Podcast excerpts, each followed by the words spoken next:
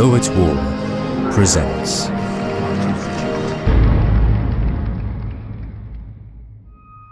The Migrant Crisis Spanish America and the Right to Travel by Alexander Samson. They say to err is human, both in the sense of to make mistakes, and more important for our purposes, in the sense of to wander. From the medieval romances of chivalry to the picaresque novel, errancy has been part and parcel of the fictions that have dominated our imaginations for centuries. Our fantasies inevitably surround journeys and strangers. True adventure can only occur by leaving home. The protagonist of the first modern novel, Don Quixote, the 17th century work of Spanish writer Miguel de Cervantes, is just such a wanderer, an economic migrant, a freelance hero in search of employment for his strong arm, having exhausted the possibilities of a village whose name the narrator disconcertingly doesn't wish to remember.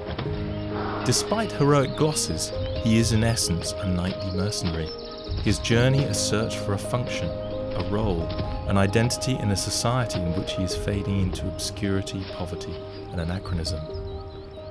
Displacements of population, like that which Cervantes' Don Quixote illustrates, are the very matter of our history.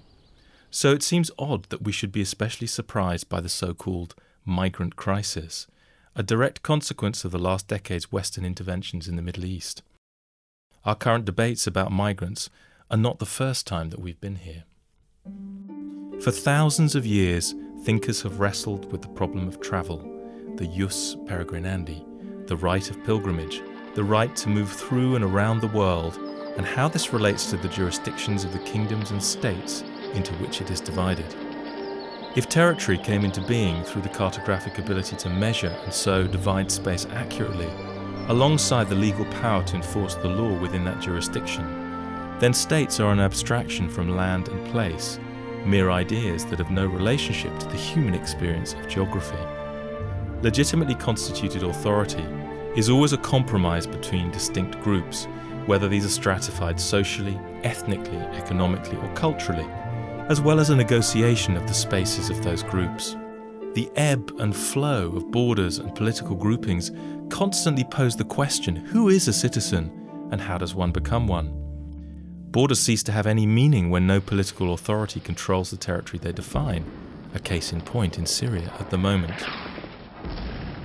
The expelled and thus stateless Iranian Mehran Karimi Nasseri spent 18 years living at Charles de Gaulle Airport, a story dramatized in the 1994 film Tombé du Ciel and the 2004 Tom Hanks film The Terminal.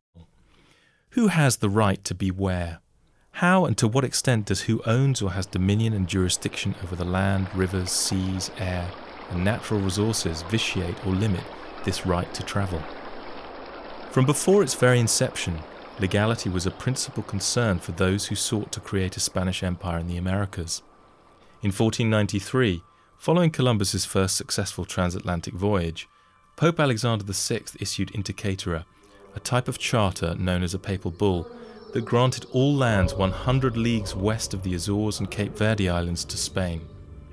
Despite the apparent legitimacy lent by papal support for Spanish dominion in America, its monarchs didn't rest easy their consciences tormented by reports of abuses and mistreatment from the so called New World. A series of commissions and juntas examined the issues around Spanish colonial rule from 1512 to Philip II's ordinances of 1573. The negative reputation of the Spanish, the leyenda negra or black legend, especially in their role as conquistadors, has been a convenient fig leaf for subsequent empires to herald their superior and more enlightened forms of exploitation and has obscured the profound questioning and reflection that Spain's American possessions led to at the time. The most significant thinker in the context of the polemics surrounding Spanish possessions in the Americas was the Dominican theologian Francisco de Vitoria, to whom is often traced the origins of international law and whose infamous essay, De Indiis, of the Indians, from 1537 to 8, was suppressed almost immediately by order of the emperor. In his essay, he demolished the major arguments justifying the Spanish conquest of the Americas. From the absence of their dominion, both in the sense of private property and the legitimately constituted power of princes and rulers, to the notion that sinners, unbelievers, the irrational, children, or madmen were disqualified from exercising authority. the notion that the emperor or pope possessed universal jurisdiction over the world, the right of discovery, a refusal to accept Christianity, the free acceptance of Spanish sovereignty, to the notion of it as a gift of God. Vitoria's first argument in favour is the right to travel and dwell in those countries. The denial of the right of passage was for St. Augustine, the early Christian theologian, an injury sufficient to justify war. In support, the saint quoted from the Roman poet Virgil lines that have chilling contemporary echoes. What men, what monsters, what inhuman race!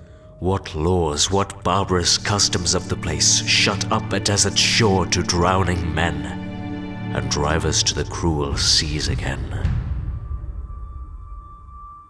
However, the nation states of the modern world attempt to control, constrain, and contain us within their borders, to regulate our crossings and movements, the freedom to move, to pass port, seems intuitively akin to a human right, as Augustine recognized.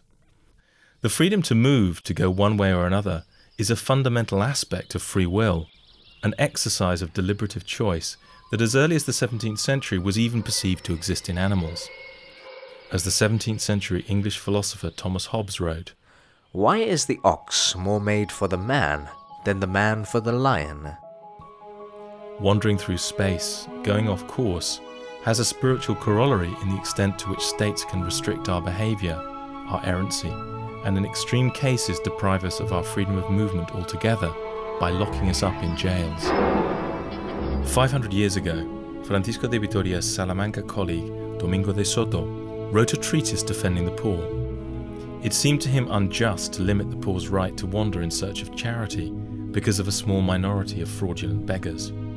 Perhaps the only difference between the refugee and economic migrant is that the former faces sudden arbitrary detention and death, while the latter a long, lingering death from hunger, disease, or poverty.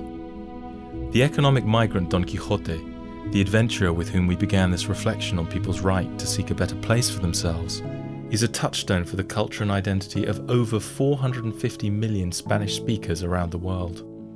He didn't set out to exploit or conquer others rather to right wrongs and defend the weak and defenseless.